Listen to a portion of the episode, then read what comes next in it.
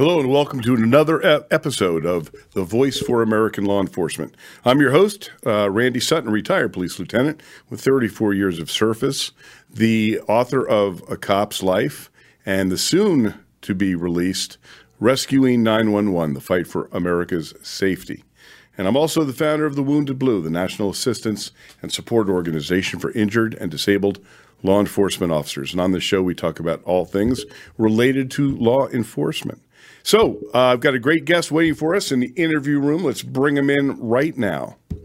His name is Will Moravec, and he is. I'm, I'm gonna. I'm gonna read it. This is from the jacket cover, by the way. He is an author of this book, and that's what we're going to be talking about, as well as uh, a myriad of other police subjects. But um, Will is a professor of political science for the Alamo Community Colleges and State Texas State University.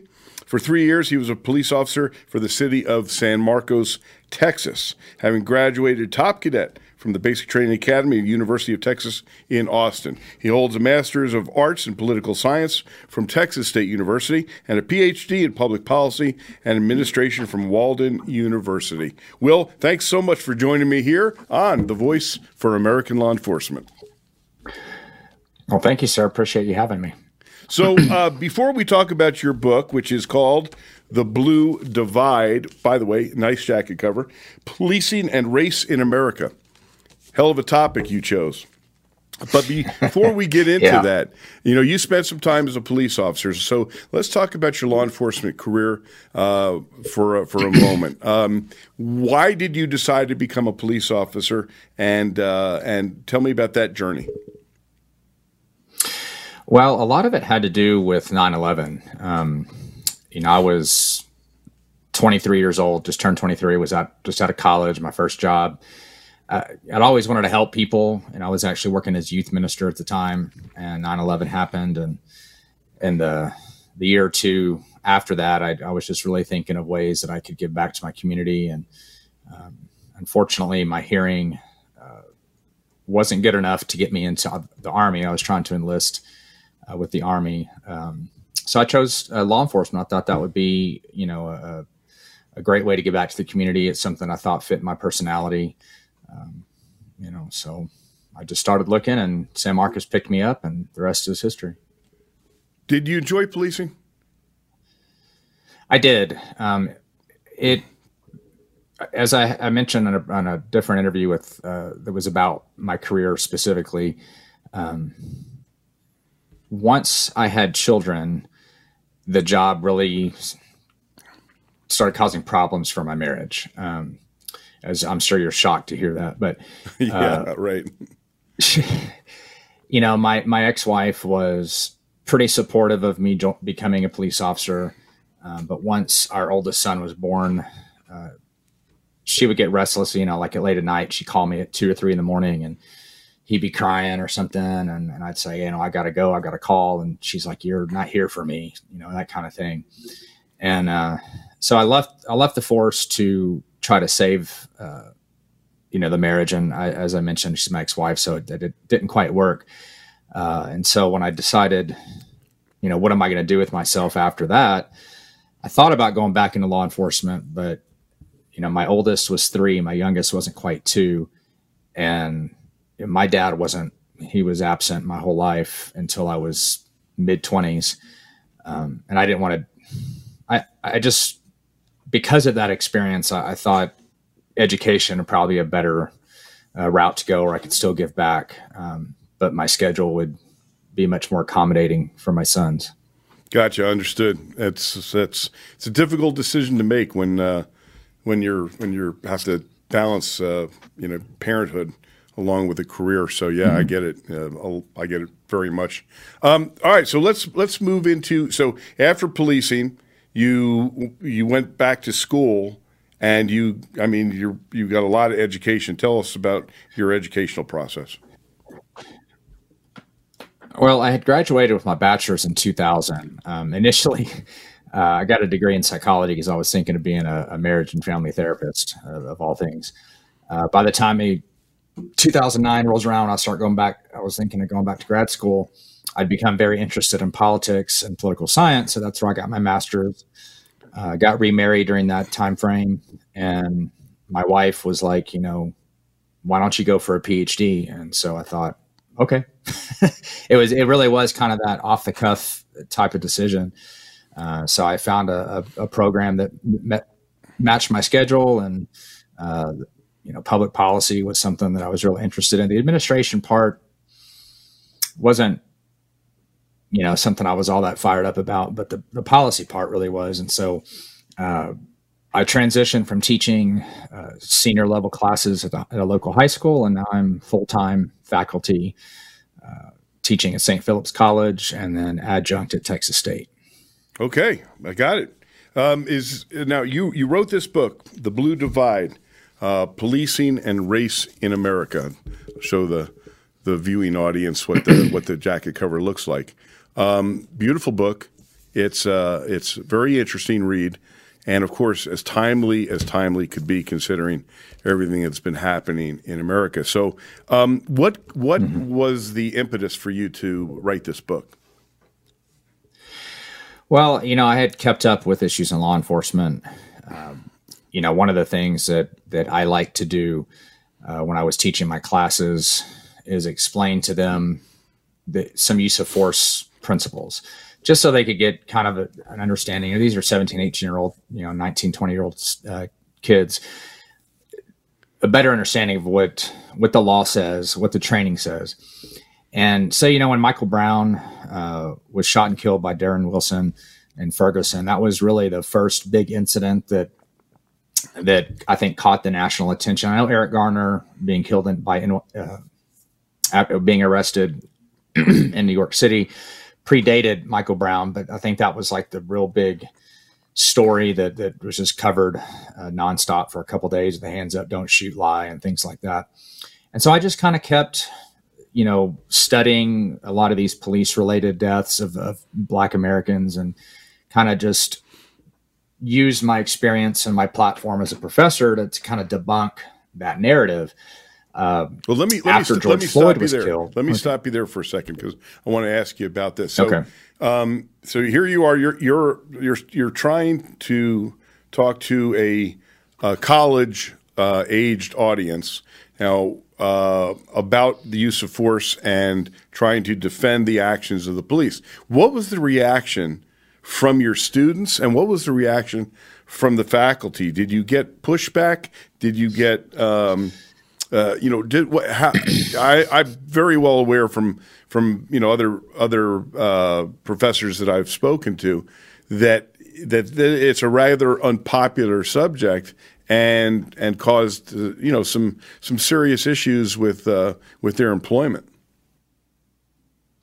Well, I was lucky. I didn't have those type of experiences. I did have a little hiccup when this book came out, as far as you know making sure that that when I got interviewed, I made it clear that my views were not the views of my college. Um, but beyond that, you know, my my colleagues at St. Philip's um, have been very supportive.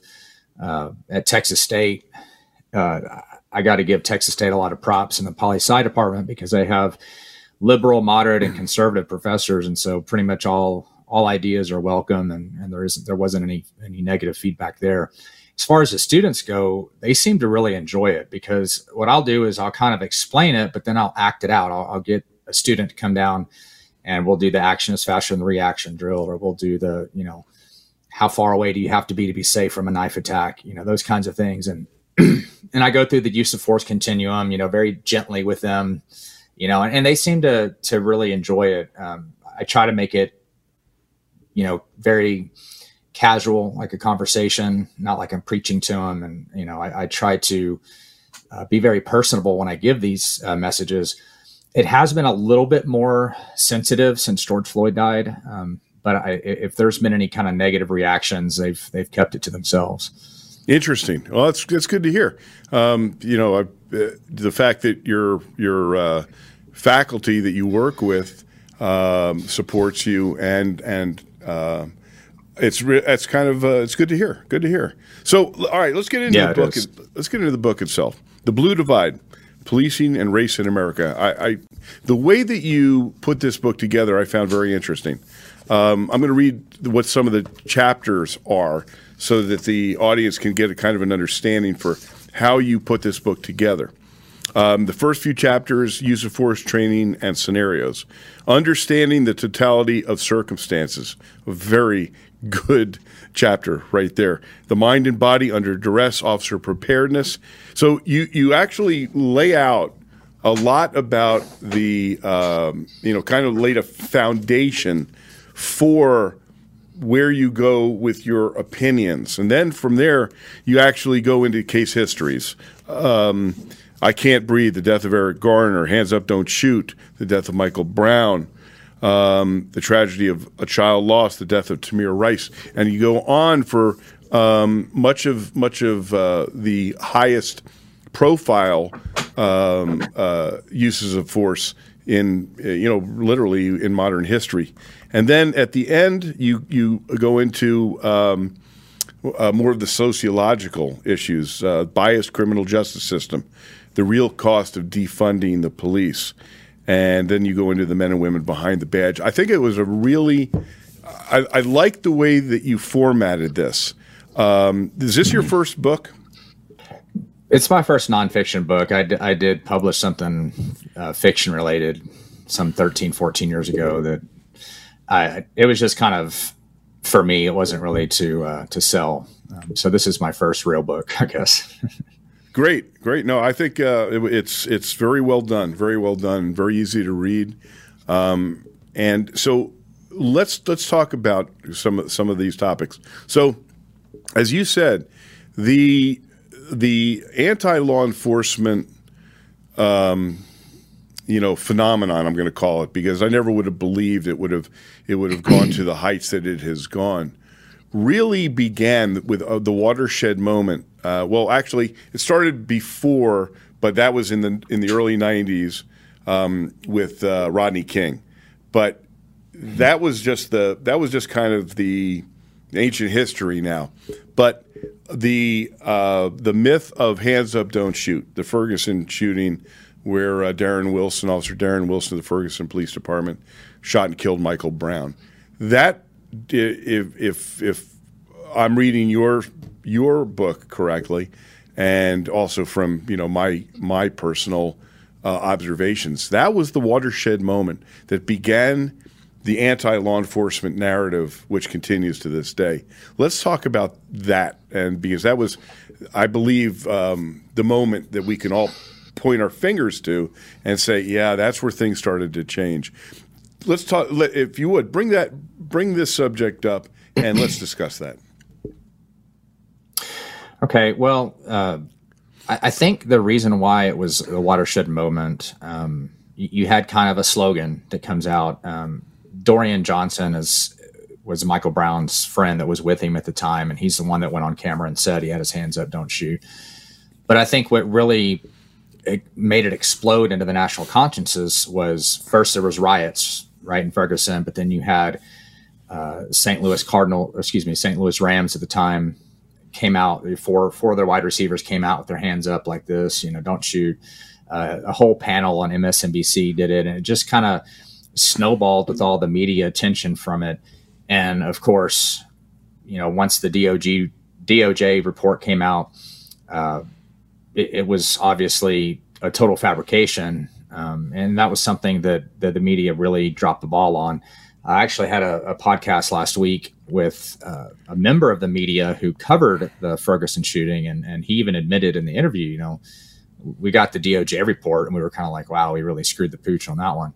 Um, but you still you still hear that to, to this day that you know he had his hands up, don't shoot, and uh, another one, well, he was unarmed. That's that's another big one that comes out of Michael Brown is why are you shooting an unarmed person? And so that's something that I always want to address. And and that that first part of the book, uh, you know, I try to address some of the the things that people in the media or celebrities will say, like, you know, if you're scared, you shouldn't be a cop, or why don't you shoot him in the knee, or even President Biden talking about Ma'Khia Bryant, why didn't you shoot her in the hand? You know, as she's trying to stab and kill another another girl. Um, but yeah, the hands up, don't shoot. You know, it was uh, it was a slogan that that Black Lives Matter could really attach themselves to and, and use it to uh, raise money and and to you know fight what they believed was justice. Uh, but again, it, it, was totally based on misinformation and a lack of understanding of, of training. Um, you know, Michael Brown was was uh, presented as this gentle giant, you know, this sweet kid who just graduated high school, you know, and and I, you know, I mean, we have him on video doing a strong arm robbery, which is the whole reason why Darren Wilson uh, stopped him and Dorian Johnson. Um, you know, but I think in that in that particular case, the media really did a disservice uh, to law enforcement and to the public in general. I I think that's the understatement of the century. that was it was very prof- professorial. that was, but uh, I mean, as as accurate as could be, because I think that um, the media was responsible for the firestorm that happened as a result, and um, and and never took responsibility for it. In fact, to this day, you still see politicians, you still see sports figures clinging to the fiction of hands up, don't shoot. And it, it's it's it's shocking. Not only did were, were sports figures doing it, you had you had Congress people coming out onto on the congressional floor going hands up, don't shoot, and um, and this cost this cost lives. This fiction. I mean, mm. the riots that came that came as a result of this shooting uh, I mean, it, it millions and millions of dollars. It changed the lives of, of thousands of people, and then it gave birth to the acceptance of violence that that we saw in the future. I mean, what do you what do you um, how do you attribute that that change where suddenly um, became the the norm instead of the exception? Well, I think a couple things are at play here. Number one, uh, politicians, specifically politicians on a, a, certain side of the political aisle, uh, ha- have long used race as a way to help keep votes in their party. Um, and I think when you had something like hands up, don't shoot, politicians would come out and, and it was this perfect kind of slogan. It was this perfect kind of visual uh, that helped them raise money, helped them push their social justice narrative. Um, the the other thing I think uh, why things changed, and this is probably a pretty controversial uh,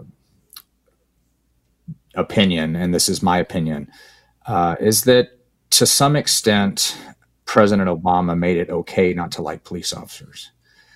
Um, and the reason why I say this is because you know when he got elected, I, I thought, okay, this is the end of the race card. You know, this is the end of, of, of that because we've got a black man in, in a White House and you know we're going to move past this this go to this post-racial period in american history. And if you look at academia since then and you look at the way we respond to police officers and, and what's out there in the media it's actually we've actually gone in reverse.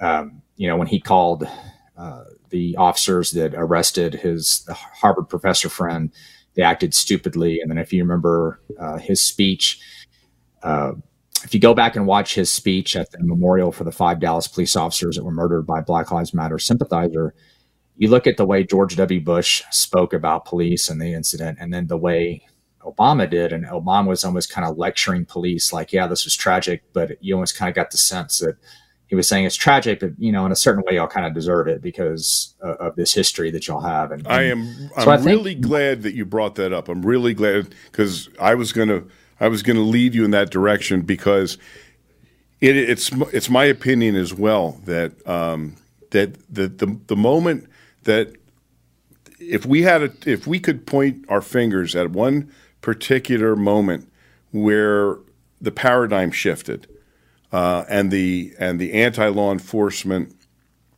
um, lobby, if you will, became something that literally changed the course of policing in America.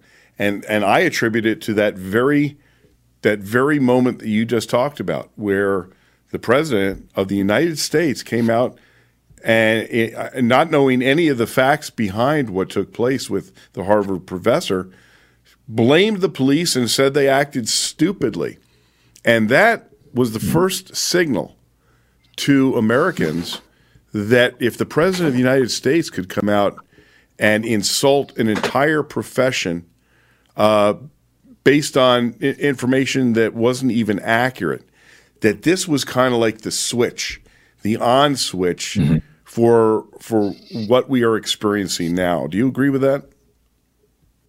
Yeah, definitely. I think you know having it, and, let me be clear. Um, there's no doubt that throughout American history, police have had a, a poor relationship the communities of color, specifically in the South. And, and, there's no doubt that there was racism, there was oppression back in the 50s, you know, in Alabama, that kind of thing. But in modern times, really since the community policing model started to take hold, I think what in the early 90s, um, I think we were we were at a point where the police, you know, had a really good uh, track record.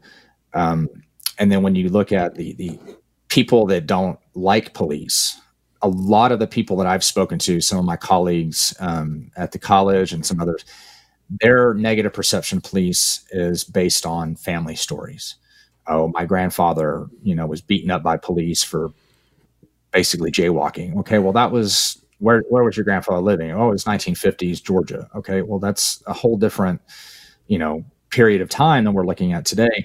But I think when Obama started to say hey, they act stupidly, or when First Lady Obama said, you know, first time I've been proud to be America because America's you know, racist, and uh, and then his speech at the Dallas Memorial. I think that gave people who already had a propensity not to like police, it just emboldened them and said, okay, most powerful person in the world says police are doing wrong. Now we kind of have authority to go out there and riot and go out there and and say the things that we want to say. And uh, you know, you, you go back, look at the George Floyd riots. We're in the middle of COVID, right? On, on one hand, Dr. Fauci is telling us, you know, don't don't gather with your family of more than six to six people or something like that. On the other hand, he's like, oh, but the protests are fine. yeah, you know, exactly, exactly. The, the hypocrisy oh. has been astounding in in the government's um, response to to the uh, to the, the, riots. I mean, let look at the look at the attacks on law enforcement officers, and did we see any any uh, real action on the part of President Biden to address the violence towards the police? I mean, it was basically. Uh, you know, the, the Department of Justice was silent. The, the president was uh, in, ineffectual. And, um, and we saw the cities burn. And yet there were mm-hmm. no, there, there, was no true recrimination of, of, the, uh, of the, the rioting and the violence. And we are still, I mean, we're still in the middle of the fallout from that right now. We're seeing, mm-hmm. in fact, we're seeing police officers being charged – criminally by district attorneys in various parts of the country for simply defending themselves when they were under attack. And yeah. and, and it, it's it's startling to see. Yeah, it's it's just politically expedient um, for for people on on the left side of the aisle because you know their base a lot of times uh, you know feels these internally and to have people in leadership positions positions of authority to kind of reiterate these things to the public, you know, it just it just fuels the fire. And one of the the, the phrases that I use a lot um, is paraphrased from Thomas Sowell, where he says that you know racism is on life support in America, but it's kept alive by race hustlers and those people who can profit off of it.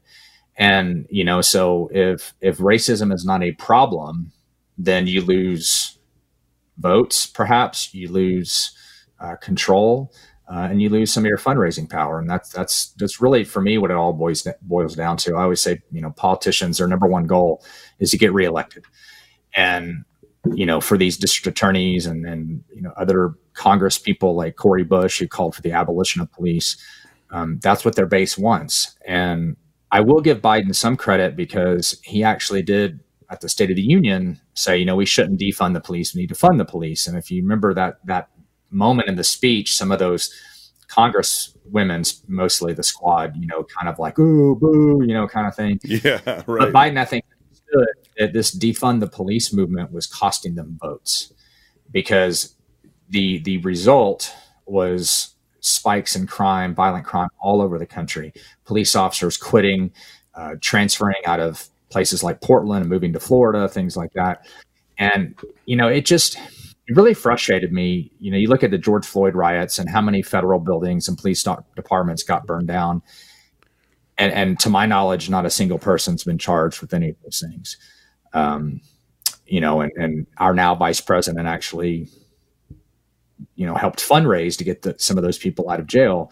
And it just really, to me, it, it the the politicians of the last 12 years, I think, have have really divided this country on the issue of law enforcement more so than I've ever seen for sure. Yeah, exactly. And you know, um, I'm going to continue with that, but I want to uh, take a little commercial uh, moment here for uh, the, the, the folks that help make this show possible, and um, and it's also a, a, matter of officer safety.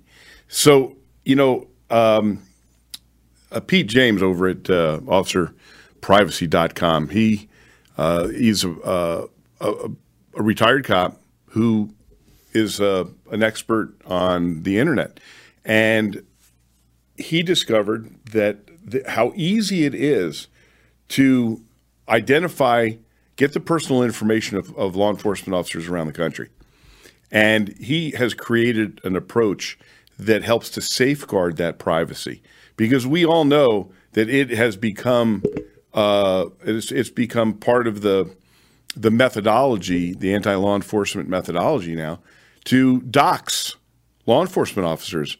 You know, to find them after they've they've they've hit a you know a newspaper uh, article or if a use of force happens that happens on social media. So it's really important for law enforcement officers to go to officerprivacy.com and see how you can safeguard yourself and your family's uh, privacy because this is an officer safety issue. So go to officerprivacy.com, check it out. It's not expensive. It's uh, uh, I think it's something that every officer ought to ought to really take a look at uh, because it, it can it can um, create a barrier of safety for you and your family. So go to officerprivacy.com, get hold of Pete over there, and he'll uh, he'll explain it all to you. And he's a law he's a big time supporter of the Wounded Blue and of this show. While many things we hear are lies, we know one thing is true viruses exist and people get sick.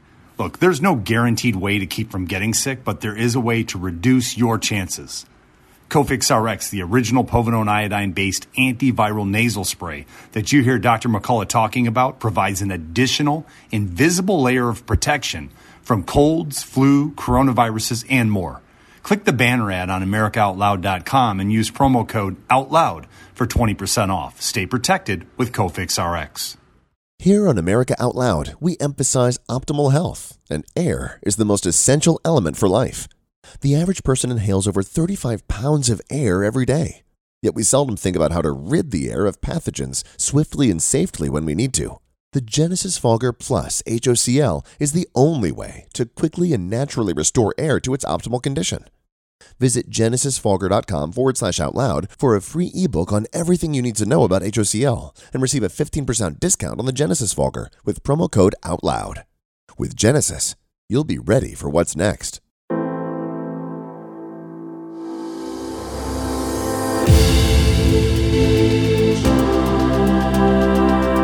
As Americans, we seek to form a more perfect union. To paraphrase Abraham Lincoln, we are a government of the people, by the people, and for the people. And God willing, we shall not perish from the earth.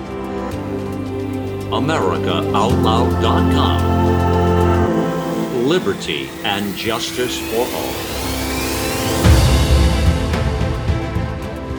Trouble getting to sleep and staying asleep can be infuriating. Your mind races. You toss and turn, and the harder you try, the harder it is to drift off. And today's digital age makes it even harder. You're not alone with this struggle. Poor sleep affects over 70% of Americans. Even the Centers for Disease Control labeled insufficient sleep a public health epidemic. To take back your sleep, Healthy Cell has created REM Sleep, the only sleep supplement made to support all four stages of human sleep with calming herbs, amino acids, and sleep hormone support, delivered in a patent pending pill free ultra absorption microgel formula that tastes great. Fall asleep, stay asleep sleep deeply, and wake up refreshed with Healthy Cell's REM sleep. Go to healthycell.com and use code OUTLOUD for 20% off your first order. That's healthycell.com, H E A L T H Y C E L L, and use code OUTLOUD for 20% off. Let's let's continue on now with with where we are today. I mean, let's let's look at the issues that are facing our law enforcement officers now today. I want to I want to pull something out of the uh, out of the news, which I think helps to illustrate the the topics that we're talking about. And you know, talk about violence. Here's a here's a startling headline, and it comes from the Police Tribune. Chicago cops attacked by gang members as they tried to help gunshot victims. Uh, Chicago police officers were attacked by a crowd on Tuesday and blocked from providing immediately life saving aid to gunshot victims after a shootout between gang members on the south side. Police said the gunfight erupted about 4:30 p.m. and uh, uh, members of one gang saw members of another gang driving by and opened fire on them. A gun battle erupted between the two factions, and five people were shot. Now, when the police responded, bystanders quickly got aggressive. Gang members began assaulting police officers, according to the superintendent. And uh, uh, the Chicago Police District commander said the crowd interrupted first responders. They attempted to provide first aid to the gunshot victims. Now, let, let me ask you something. Before the incidents that we that we just spoke about, do you think that we would have had a headline like that where gang members are so emboldened that they would attack uniformed officers who are trying to save the lives of people who've been shot? Do you think that we would have seen that?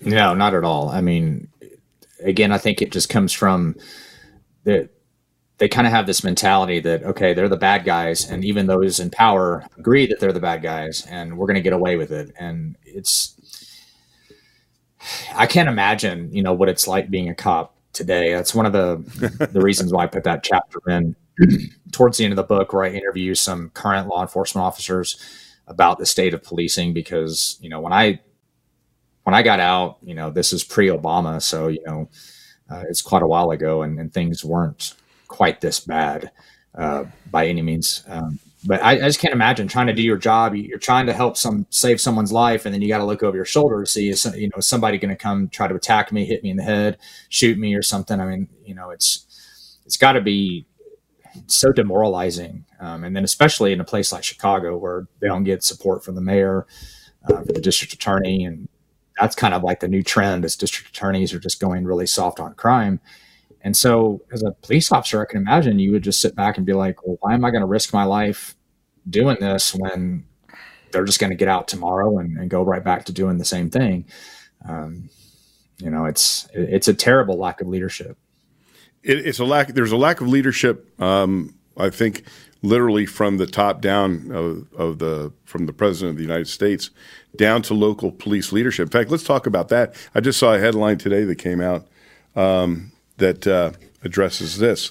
And of course, you know, sometimes there, there are certain cities that always pop up on the radar when it comes down to just you know incredible stories of of incompetence and of uh, uh, you know political interference. And Baltimore is one of those cities. And this came out today. Um, this was from the Baltimore Sun.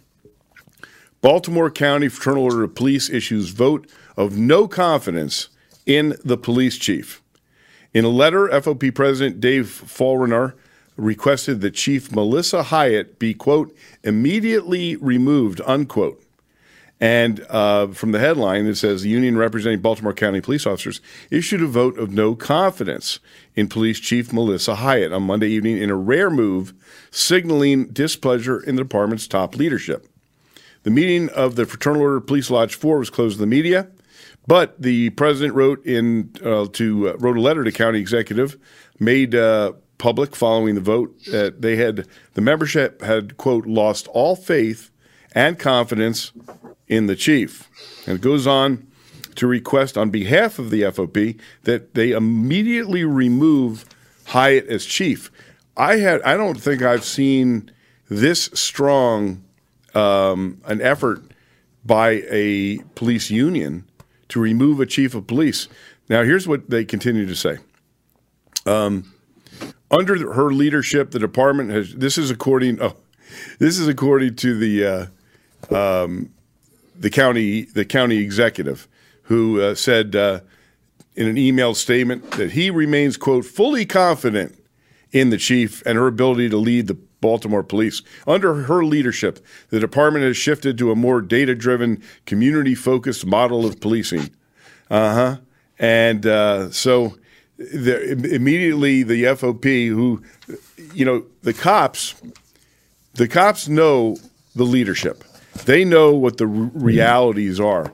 And for the county executive to dismiss uh, the uh, the uh, concerns of these officers really shows, I think, at the heart of where uh, um, th- this this crisis in law enforcement leadership is born from. And you know, and it was it wasn't only two weeks ago, I think, that the that the um, assistant chief of police in Baltimore, who had just been appointed the financial chief, deputy chief, was was uh, employed for about five days before they discovered that he was actually a person of interest in a homicide, and on the list and on the list of of uh, people that that uh, a watch list for for having guns. So, how can anybody? In, in their right mind, look at what's happening in Baltimore and uh, you know, and and and a thousand cops say this person should not be leading us, and the and the county executive says, "Oh no, no, no, it's okay. She's doing a great job." Isn't this part of what yeah. the crisis is in policing? Yeah, and I know. I'm sure you know Travis Yates um, from Police One. Sure. Um, had I've spoken with him a few times on, on actually he's, media. he's from law lawofficer.com. Oh, law officer. That's right. That's right. Law officer. Um, and he sent me his book, and I sent him mine, and, and he talks about this that you know, police leadership is in a crisis, and I think that stems from the fact that once you get to a certain level uh, of administration, you become more politician than cop. And I was lucky, you know, my police chief, um, you know, our, our, department at the time, I think had about 100 officers. It was a a growing community 60 70,000 people uh, total probably including the the college students. Um, but you know he he supported the, the, rank and file as you say. A lot of times though you don't see that like in San Antonio PD which San Antonio is about 20 minutes from am. Uh, a few years ago there was a case where Chief McManus got a kind of the same thing from the San Antonio Police Officers Association because what had happened um, is there was a an 18 wheeler uh, full of illegal immigrants that were being smuggled over here, and this was several years ago now. And according to the state, um, he was required to wait and, and have an official from Department of Homeland Security come and, and take control of the investigation. Instead, he just released them, and then they lost track of where these people were. And it was just one of those things. Again, it, it's it, it, in my opinion, it's due to the fact that a lot of these people become more politician than police. Uh, and, and that's unfortunate. And then when you have poor leadership in the department, and then you have poor leadership for the city and then the district attorney, it, it, it makes it, in, in a lot of places, I think it, ma- it makes it almost unbearable to be to be a police officer. Yeah, I, I couldn't. You know, I mean, I, I, I, am sorry. Go ahead. No, I was just saying that I'm trying to think. Uh, every cop I ever talked to, with the exception of maybe one or two, when you when you ask them why did you become a cop, it's oh, to make a difference, to you know, uh, to help people, that kind of thing. And and it's when when that's your motivation, and you go out there and all you get is negativity, all you get is scrutiny.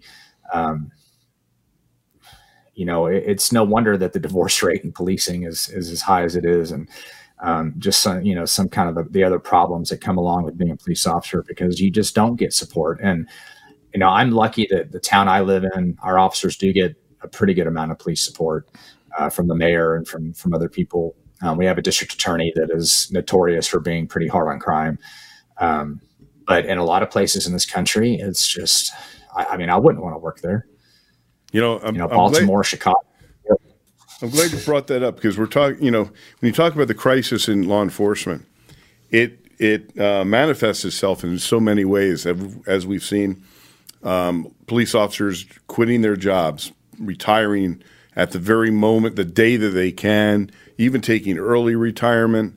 Uh, recruitment is is in crisis, which is which is a whole nother uh, big ball of wax that that hasn't really even you know begun to reveal itself in in how dangerous it is, but also the the, the mental health aspects. I just read this today. Mm-hmm. Hero down. New York correction officer Edwin Roman dies after jumping from bridge.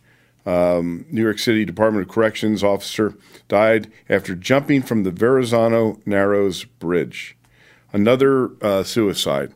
And then I heard just yesterday uh, that a police officer shot himself in his patrol car, and the uh, the uh, number of police officers committing suicide is absolutely an epidemic, one that's not getting any national attention whatsoever. And so, you know, my organization, the Wounded Blue, um, this is it's a nationwide charity that helps injured and disabled officers, and whether those injuries are physical or emotional and psychological.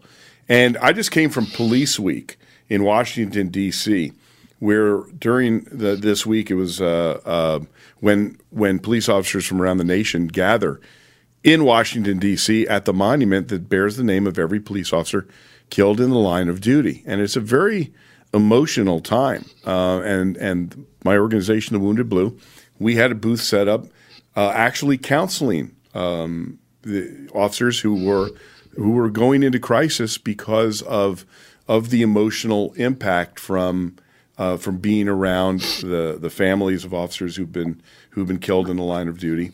A number of officers who were disabled in line of duty show up, and uh, and it was a very it was a very emotional time. Um, and so when we see these officers who are in crisis and they are taking their own lives, you know, for, for my audience that's listening and watching here, whether you're watching it on YouTube or AmericaOutloud.com, um, there is help. And that's what the Wounded Blue is all about. If you go to thewoundedblue.org, um, just reach out to us. And, and I have an amazing team. Uh, everybody's been shot, stabbed, beaten, run over, screwed up, and screwed over. They all they've all experienced – physical and psychological traumas. There is help, and uh, and I and I urge anyone who is suffering from post traumatic stress injury, uh, who uh, has been physically injured in the line of duty, to reach out to us. And and I think, Will, you can you can uh, you know um, from everything that you have written in this book, um, you've seen firsthand the the emotional and mental health crisis that's going on in law enforcement because of everything that you write about. Yeah, it's you know one of the things that that you talking about this brought to my uh, memory is a, a, friend of mine who's now a sergeant with SAPD.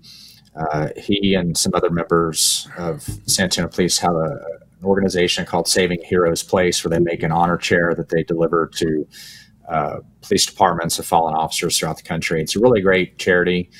Uh, they did a fundraiser a few years ago, and I, I, bumped into him, hadn't seen him in a while, and we were talking, and, and, he told me about how when he was on patrol, he had to, he had to take the life of somebody in a domestic call. It was totally legally justified, the only option he had. Um, but then he talks about how for weeks and weeks, every time he closed his eyes, he could see it.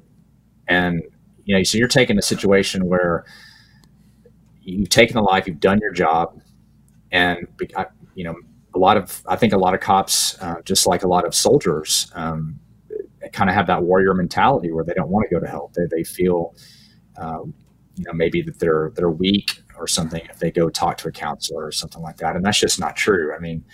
Um, you know, it, it, I do understand the the stigma um, because I, I felt it at, at, times as well. But uh, you know, I can say from my own personal experience that uh, talking to somebody, whether it be through your employee assistance program or Wounded Blue or any of these kind of organizations, uh, very beneficial because mental health is is something that uh, it, it is so important when you do a job like this.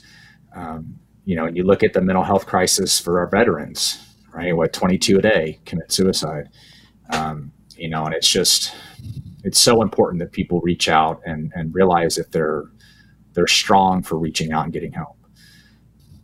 Yeah, absolutely. And you know, for for also for my viewers and listeners, you know, you can play a role too. You can play a role in helping these officers.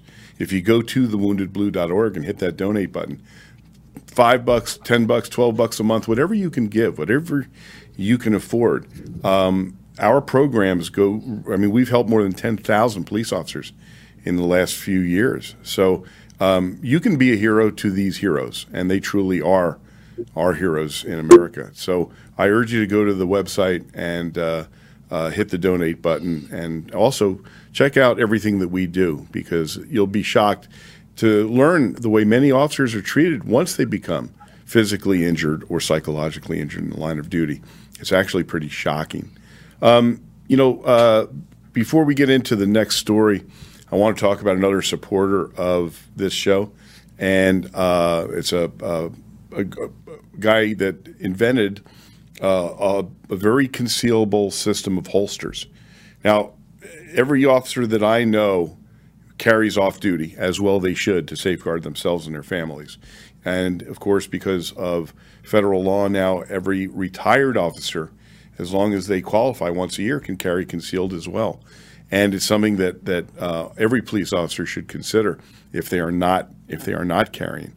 But how do you carry some? How do you carry a weapon so that you're not um, you're not drawing attention to yourself? You want it very very concealable. So sticky holsters is the name of the company. Sticky Holsters uh, is uh, uh, started by a by a police officer, uh, Mike Kristoff, and he's uh, a true believer in doing everything that he can to help the law enforcement community. And by inventing this holster system, which is I, I, I use it all the time.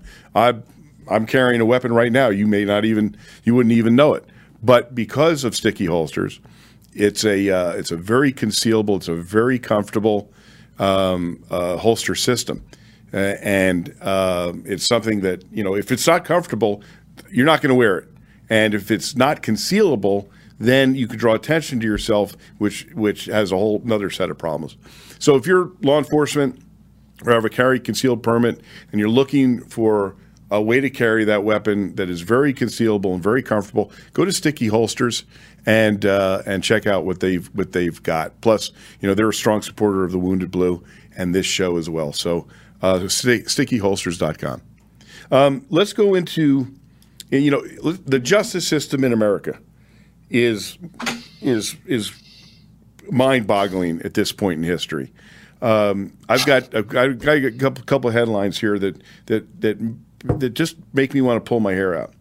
Um, gunman gets no prison after shooting two protesters while trying to shoot a motorist. Uh, this is out of Aurora, Colorado. A demonstrator who shot two people while trying to hit the driver of a Jeep that drove through a group of rioters that were blocking the interstate during an anti police protest will not serve any prison time.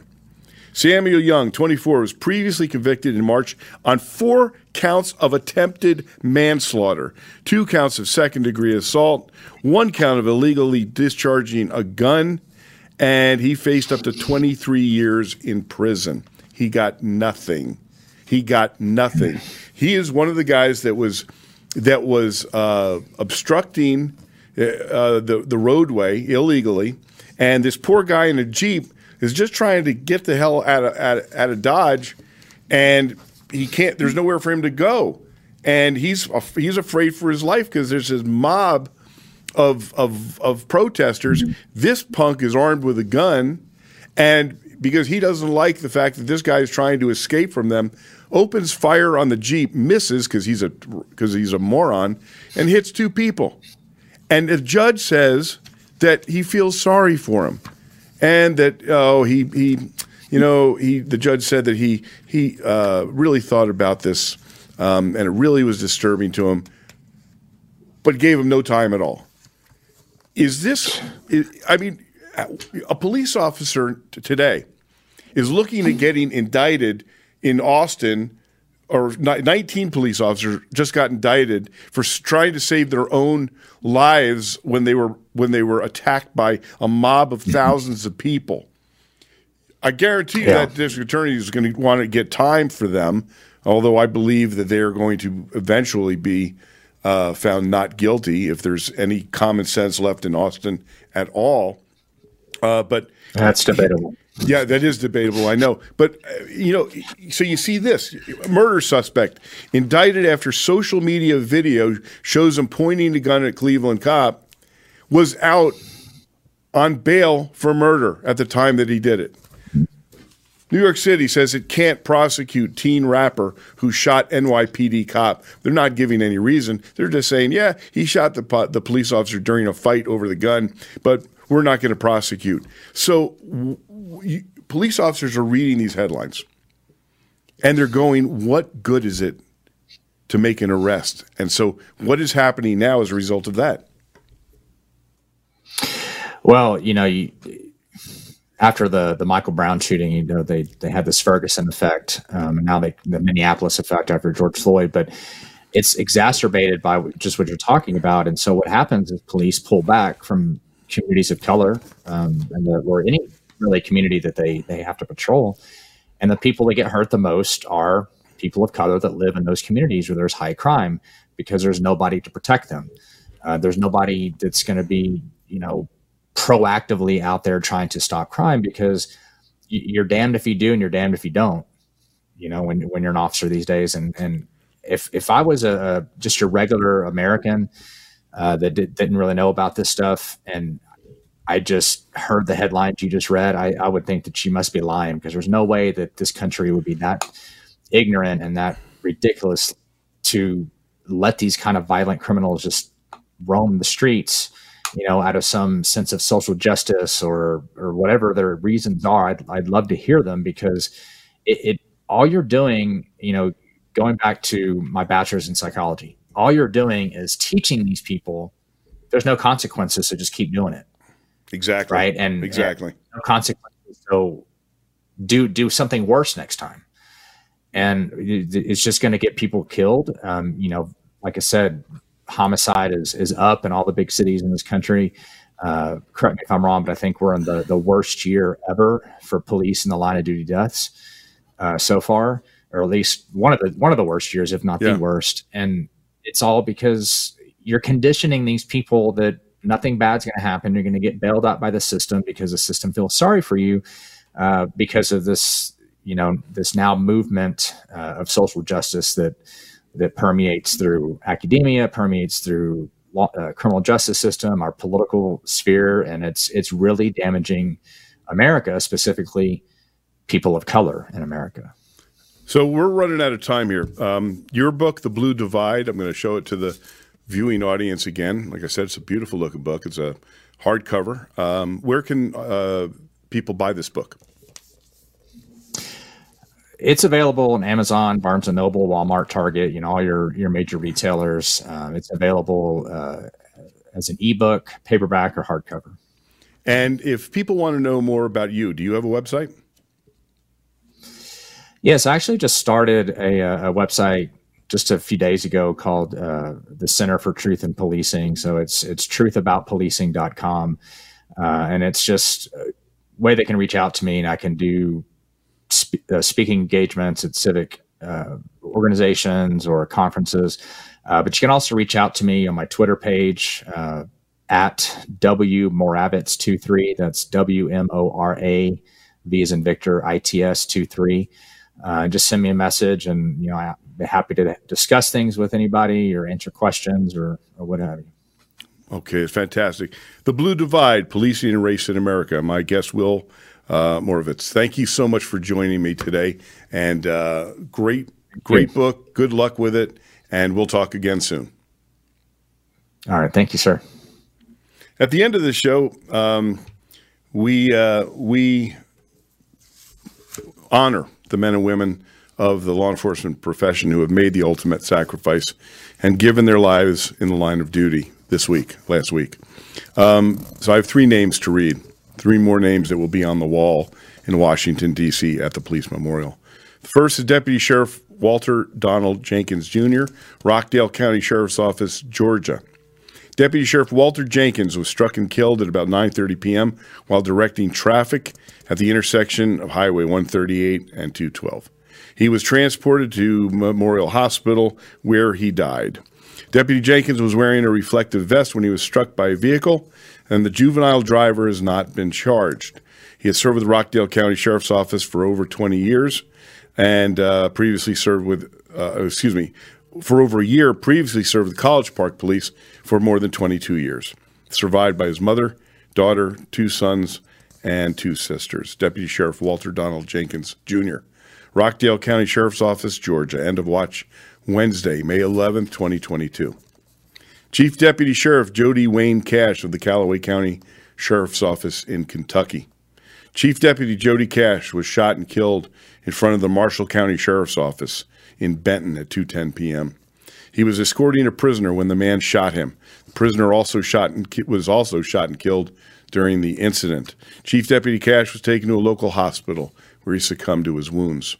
He has served with the Calloway County Sheriff's Office for one and a half years, had previously served eight years with the Kentucky State Police, six years as the Assistant Chief of the Murray State University Police Department, six years with the Caldwell County Sheriff's Office.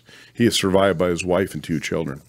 Chief Deputy Sheriff Jody Wayne Cash, Calloway County Sheriff's, Kentucky. End of watch, Monday, May 16th, 2022. Border Patrol Agent Daniel Salazar, United States Department of Homeland Security, Border Patrol, was shot and killed. Excuse me, was killed in a single vehicle crash on uh, in Campos, California.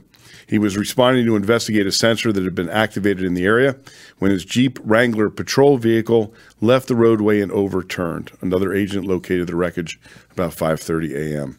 Served with the United States Border Patrol for four years. He is survived by his wife and son, Border Patrol Agent Daniel Salazar. End of watch Tuesday, May 17, 2022. May they rest in peace. Um, before we go, I ask you once again support the men and women of American law enforcement. You can do so by going to thewoundedblue.org. That's thewoundedblue.org and donate what you can. See what the this organization does. It's a nationwide charity. All of your donations are tax deductible, and uh, they are saving lives. Go to thewoundedblue.org. And uh, just as a matter of kind of uh, announcement, my new book will be coming out in just two months, and you can get get on the wait list right now for it. Hundreds of people have, and it's uh, very exciting for me. This book is all about where we are and how we got here in in the world of law enforcement and criminal justice. It's called Rescuing 911: The Fight for America's Safety. I'd love for you to get on that wait list. Go to rescuing911.org and hit that waitlist button, and we'll notify you when the book comes out. That's rescuing911.org. Thank you so much for visiting here again today on The Voice for American Law Enforcement. I am your host, Randy Sutton. If you want to connect with me, I'm Randy at thewoundedblue.org. Follow me on Facebook at The Voice for American Law Enforcement. I'm Randy Sutton. Thanks for joining me. 111, 110.